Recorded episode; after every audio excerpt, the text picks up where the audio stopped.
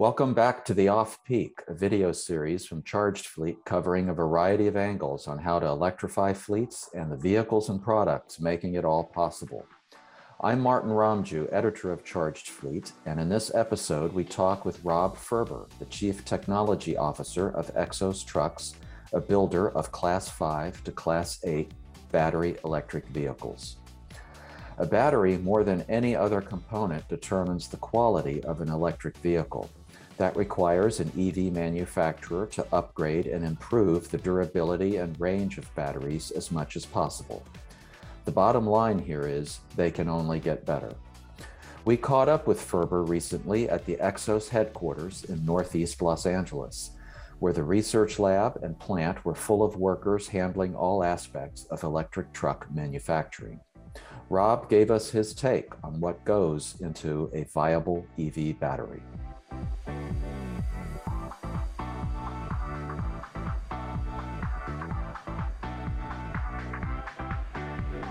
All right, we're here with Rob Ferber, the Chief Technology Officer of Xos Inc., and he's joining us today to talk about battery technology. Thank you for joining us. Thank you for having me. So, I'd like to start off what is unique about uh, Xos EV batteries compared to the others that are on the market? So, anytime someone is buying a commercial truck, the key question is what does this do to my bottom line? What's the ROI of the product? If you're designing to preserve and improve the economic case of the customer, you're using a fundamentally different set of design concepts than you are for the automotive products. So what's different about our batteries is we start off with a very clear vision of what the commercial sector needs. Our founders are from the sector. And that's very important to me. I live in Silicon Valley. I'm down here every day. And the reason for that is if you take Silicon Valley mindset to the market and try to sell to truckers, the results are mixed. If you take people from the industry and then bring in the technology you need to make it go, now you're credible in front of the customers that matter, which are the people who buy the trucks. That mindset pervades the entire design of our product from top to bottom. Pragmatism, serve the customer, serve the economic case.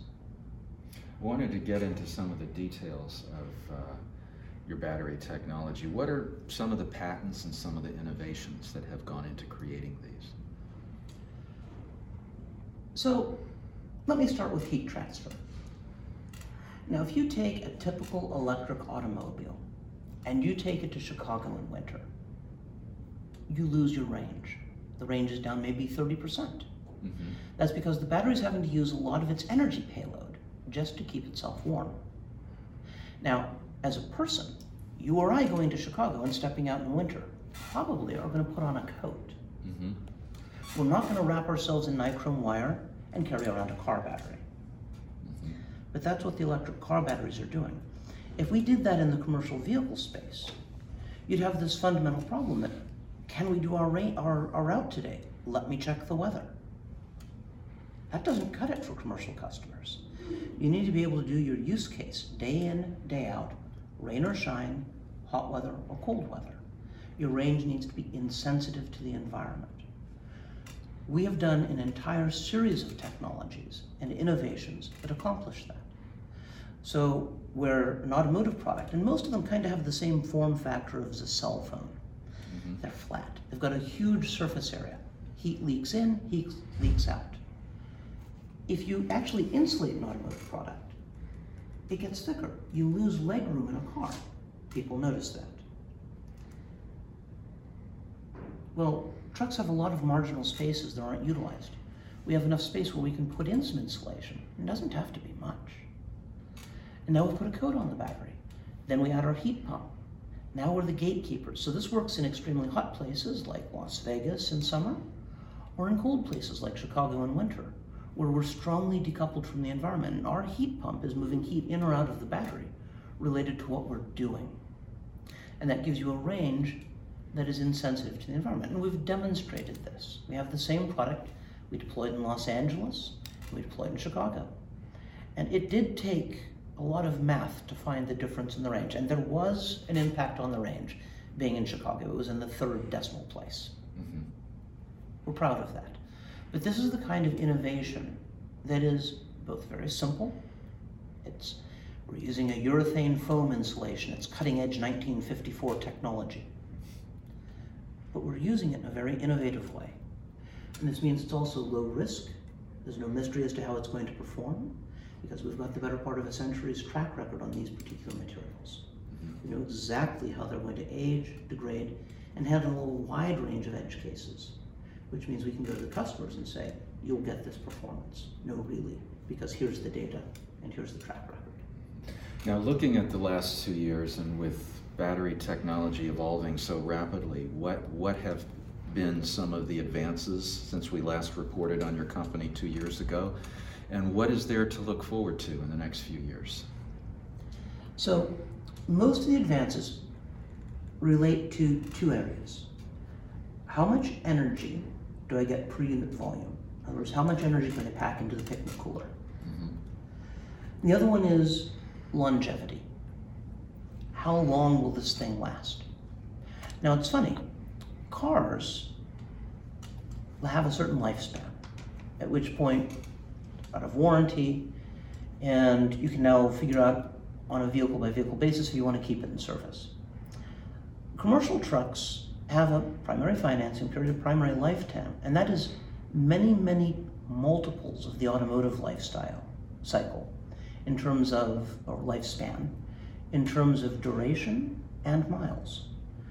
So you want to make sure that these things last for a very long time. So that's very interesting to our customers. There's been a lot of press about the improved safety of certain products. But ultimately, the safety of anything that stores energy is a matter of engineering. If I walk in here with a bucket full of gasoline and put it down, it probably does nothing to your stress level, at least nothing good. Batteries, gas tanks, anything, compressed air, they all store energy. It has to be done correctly. You put engineering around that to make it safe. So having safe cells does not make a safe system, and that is a common misconception. I like safe cells. Mm-hmm. But the job is always to make the safe system. And that turns out some of the things that make a cell safe in consumer electronics may make it dangerous in a vehicle setting. It just depends on what are the failure modes and what happens if I'm in a 700 volt stack versus a 4 volt stack and what are the differences. What if I'm drawing half a megawatt versus 200 milliwatts? The same cell may have entirely different safety profiles in those two things. Mm-hmm. So we are seeing a lot of hype and a lot of honest, earnest work going into designing economically superior cells. Part of that's safety, part of that's energy density, part of that's power density, and part of that's lifespan. I don't see a winning horse yet. The old style lithium ion batteries are still the front runners and are, as far as I can tell looking forward, going to be for the next several years. Solid state batteries, while very promising, most of the ones that I've seen that have actually claimed to be functioning, commercially viable solid state batteries, they've had to mess with the definition of what's solid state. Oh, well, we've put a sponge in there that's holding the electrolyte. So it's not a solid, it's a liquid. Well, there's a solid, it's the sponge. That's not quite what people were aiming for. So I do see a lot of sincere, creative, effective work going into developing new batteries. But I see a lot of the areas of being that are being successful relating to things like how do we get heat out of the cell? That's your first battle with a lithium ion battery. That's your first battle with any battery, really, is how do I keep it all at the same temperature? How you move heat around inside the system and inside the cell is actually very important. So we're seeing some of the innovations, uh, such as uh, the new larger Tesla cell, where they basically took the heat sink and stretched it up into the cell. We're seeing some of the blade cells from BYD that are interesting. We have our own pieces of this puzzle, but mm-hmm. can't go into too much detail here. You touched upon lithium ion versus solid state. Should solid state be on the radar screen for commercial battery applications in the future? Is, is there a, a timeline where that could become something really viable? So yes, it should be on everyone's radar screen. Mm-hmm. Is there a timeline for it to become viable? That's much more a matter of opinion. Here's one of the tests. Show me who's breaking ground for the million square foot factory that can produce 50 gigawatt hours or more a year. The moment they break ground for that, you're 24 months from commercial deployment. So you can start counting backwards. I don't see any of these factories, not really. Mm-hmm. So that tells me we've got at least that much lead time before these things come into play. Now, I, I, am a scientist. You know, I did my doctoral work at Caltech. I'm a chemist. I get a lot of people contacting me and people I ask questions of who are working in this space. And I don't see something right now that I'm going out and putting my own money into investing, and it's like, oh, I got to get onto this ride mm-hmm. with the solid state. I see a lot of people making good incremental progress, but no radical breakthroughs, not yet. Could you give us uh, an estimate or a sense of the timeline for Xos batteries uh, decreasing in weight and increasing in power capacity? We keep reading in the media about how batteries are, are getting lighter and, and longer range. What's, what's a realistic timeline for that, in particular for commercial battery applications? So Xos has a cadence of releasing products. Mm-hmm. Um, we've got for certain elements, and that includes the battery. There's exceptions. We do some things out of order sometimes, but of once a year. This is in part because you have to do testing and validation, and then you have to stand up the manufacturing capabilities, the supply chain, and then you've got to train the people on the production line what's different. So there's a certain latency to bringing a change, even once it's technically ready, to being manufacturing ready. Mm-hmm. And so right now we're putting a cadence out of about one major revision per year. We could do more, and we may do more this year, but that's the basic cadence. At the same time, commercial vehicles our trucks are already essentially at mass parity for their internal combustion brethren. Mm-hmm. So we're not paying a penalty. We can make them lighter, and there's benefits to that. But honestly, most of the energy that goes into a commercial vehicle's drive cycle doesn't have much to do with mass. It has to do with the sail area of the vehicle and the fact that you're moving a lot of air out of the way. And that takes a lot of energy. So the gains in efficiency of the vehicle from mass reduction are somewhat limited. You do get more payload. It's called payload for a reason. It's what they're paying to carry. Mm-hmm. So it's always good to decrease the mass of the battery in other systems. But it's not a fundamental enabler. It's not we're waiting for this to be commercially viable. We are taking internal combustion systems off the road in unsubsidized markets today through simple economic competition.